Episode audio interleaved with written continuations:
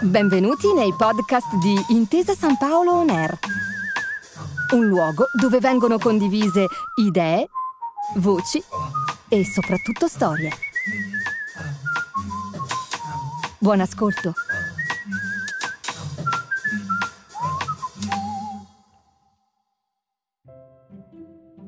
Benvenuti a Milano, in Piazza della Scala, dove abbiamo aperto per voi le porte delle Gallerie d'Italia. Visiteremo insieme i corridoi allestiti con le opere del Tiepolo per la mostra Tiepolo, Venezia, Milano, l'Europa.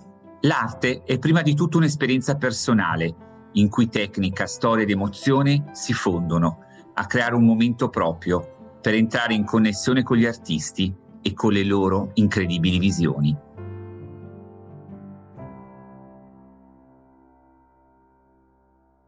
Oggi parleremo della sezione Venezia e Milano, un antefatto, Sebastiano Ricci, e le opere che in essa sono contenute.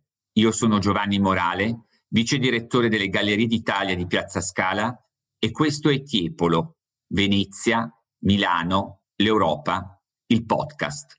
Prima di, vedere il nostro protagonista, Giovan Battista Tiepolo, arrivare nella metropoli lombarda all'inizio degli anni 30, la mostra ci consente anche di meditare ed ammirare un altro protagonista, un grande artista veneziano, un artista che era nato quasi un decennio prima di Tiepolo e che è Sebastiano Ricci. A differenza di Tiepolo, lui trova fortuna al di fuori della Serenissima Repubblica, anche se veneto di nascita e di formazione. Sebastiano Ricci è davvero un contraltare interessante. Anche lui, come Tiepolo, si appresta e diventerà grande nelle, eh, nei dipinti con grandi masse, nelle grandi composizioni figurative, a echeggiare quel rinascimento veneto a cui due eh, autori aderivano. Sebastiano Ricci Troverà infatti fama a Firenze, a Londra, a Parigi. Viaggerà moltissimo ed è appunto all'estero che consoliderà non solo la sua fama, ma il gusto veneziano dei suoi grandi committenti europei. Questo antefatto, questa, questa pre- premessa di Sebastiano Ricci riguarda anche la nostra città, la città della mostra, Milano la Mediolanum della fine del Seicento.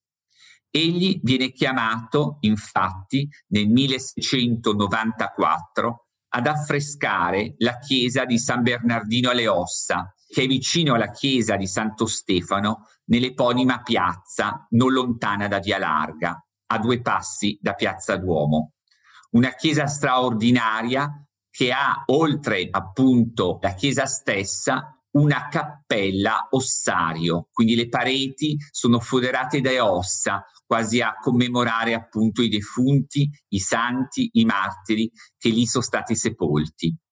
E al vertice una grande cupola che Sebastiano Ricci affresca nei due anni di permanenza a Milano con un esercito di animi del purgatorio che salgono fino all'Empirio celeste e pone alle sue basi quattro pennacchi, quattro scudi che raffigurano appunto dei santi che rendono la, l'ambiente cupo e austereo della cappella ossario qualcosa veramente che si apre al cielo. Questa grande capacità di Sebastiano Ricci nella Milano del, della fine del Seicento affascinò nella, nella prima metà del Settecento anche ospiti illustri di questa città, come il re del Portogallo Giovanni V, che quando ammirò la cappella ossario volle edificare una simile ad Evora, non lontana da Lisbona.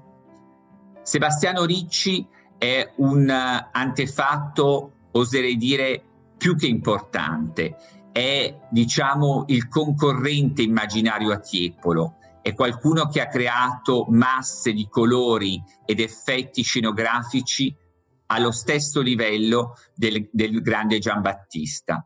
Ed è interessante approfondirle qui con quattro opere esposte, piccole ma significative, che ovviamente rimandano alla grande cupola di San Bernardino alle Ossa. Dobbiamo premettere però una cosa importante. Negli anni di Sebastiano Ricci, Milano era sotto l'impero asburgico spagnolo. All'inizio del Settecento, per una serie di contese e per la volontà appunto degli Asburgo di, d'Austria, grazie anche all'intervento di Eugenio di Savoia, nel 1706 Milano passa dagli Asburgo di Spagna agli Asburgo d'Austria diventa, inizia quello che chiamiamo il dominio austriaco, che poi lo avremo fino al 1848 con i moti eh, eh, risorgimentali. Quindi due, due Milano appartenenti a due epoche per così dire diverse, quella di Ricci, quella spagnola, quella di Tiepolo, quella asburgica austriaca. Ma sostanzialmente una Milano aperta alla cultura, agli interessi, ai moti intellettuali ed illuministici di quell'epoca, che, fatto, che ha fatto ricco e sicuramente interessante il periodo che noi chiamiamo tardo barocco.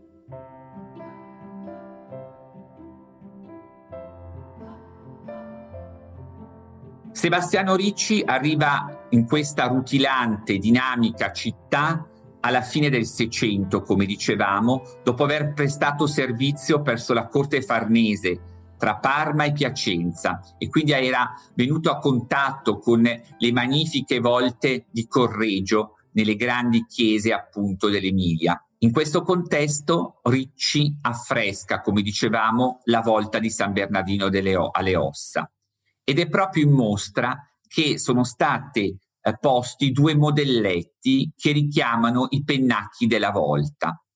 Il primo, che è stato acquistato all'inizio degli anni 70 in un'asta e ora annesso alle collezioni delle civiche raccolte del Castello Sforzesco, è una gloria di San Sebastiano.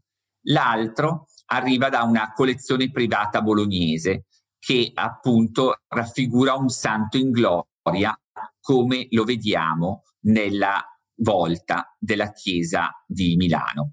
I due modelletti esposti sono stati realizzati per un'importante famiglia milanese, la famiglia Clerici, che voleva e ammirava il grande autore veneziano Sebastiano Ricci. Puntiamo più lo sguardo sul modelletto di San Sebastiano, che vola in cielo sorretto da diversi angeli, uno dei quali ha il braccio sollevato e con il dito gli indica il premio celeste. Un putto che vola solitario nel cielo chiaroscurale porta il segno del martirio, la, sua, la freccia che lo identifica come San Sebastiano. È interessante notare l'uso delle parole. Come avete visto, abbiamo parlato nelle sezioni precedenti di bozzetti, che sono, eh, diciamo, l'invenzione tramutata in pittura il genio che schizza e fa vedere al, al committente come potrebbe diventare un, grande affresco. È un bozzetto preparatorio, si dice. In questo caso abbiamo dei modelletti, cioè è una sezione, anch'essi derivano da un affresco, ma diciamo che arrivano dopo, cioè non sono prima dell'idea come il bozzetto, ma sono dei richiami a un affresco già realizzato, quello di San Bernardino alle Ossa, e vengono dipinti proprio come cadeau a, una, a un committente o a un amatore d'arte come erano i, eh, i nobili della famiglia Clerici. Quindi ecco perché è importante anche conoscere queste differenze di linguaggio e di lessico. Quindi un modelletto che nasce già, che è un po' in piccolo quello che possiamo ammirare nella chiesa milanese, appunto eh, vicino alla, a Via Larga.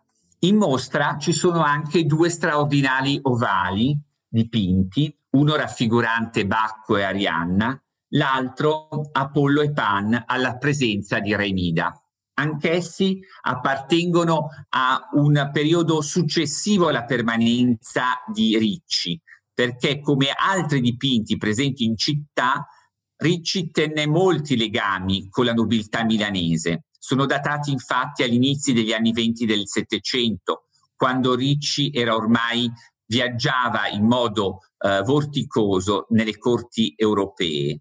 La straordinarietà è che questi due ovali, raffiguranti le due scene mitologiche che prima accennavo, sono eh, ospiti, sono conservati a Palazzo Cusani in via Brera e quindi difficilmente visibili e rappresentano e certificano quanto Sebastiano Ricci fosse amato, ammirato e voluto anche dopo la sua dipartita da questa Milano attenta alla contemporaneità e ai nuovi artisti emergenti.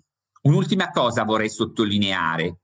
La motivazione perché Ricci è venuto a Milano, c'è sempre un motivo, un richiamo, qualcosa che eh, lo vedremo molto bene con Tiepolo. Sebastiano Ricci viene perché il marchese Cesare Pagani, un uomo illustre di questa città, lo aveva adocchiato, lo aveva chiamato perché era un uomo non solo un grande politico, un uomo che aveva saputo eh, giostrarsi nelle nuove e intricate ehm, alleanze tra Spagna e Austria, ma eh, Cesare Pagani era anche un uomo colto e comprendeva che il potere passava attraverso la formazione dell'arte la, e la, essere il patron di, di, molti artisti, tra cui appunto Sebastiano Ricci che viene grazie a lui chiamato a Milano. Non a caso eh, Cesare Pagani era membro della confraternita che si appoggiava a San Bernardino le Ossa e pertanto questo legame permise a Ricci di poi di effettuare questo famoso affresco che vi invito caldamente ad andare ad ammirare, vista la centralità della chiesa stessa. Ecco, in questa sezione modesta ma importante, con quasi solo quattro dipinti, possiamo comprendere e ampliare un discorso eh, che Tiepolo ci ha suggerito. Com'era la Milano che Tiepolo eh, ci, eh, si appresta a visitare nel 1730? Era una Milano che era avvezza ad avere legami con la pittura bolognese, romana e anche veneta e pertanto Sebastiano Ricci è veramente un antefatto fondamentale che può farci capire come mai Tiepolo, il giovane contemporaneo, il giovane artista emergente veneziano venne affascinato dai grandi richiami della committenza nobile e colta della città di Milano. Questa era la sezione Venezia e Milano, un antefatto, Sebastiano Ricci, della mostra Tiepolo, Venezia, Milano, l'Europa, alle Gallerie d'Italia di Milano, in Piazza della Scala. Vi invitiamo inoltre a provare l'esperienza immersiva sul sito tiepolo.galleriditalia.com perché poche cose come l'esperienza dell'arte possono aiutare a immaginare insieme un futuro pieno di bellezza. Io sono Giovanni Morale e questo era Tiepolo, Venezia, Milano, l'Europa, il podcast.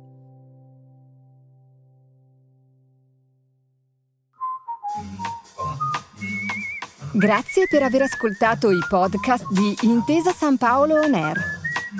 Al prossimo episodio.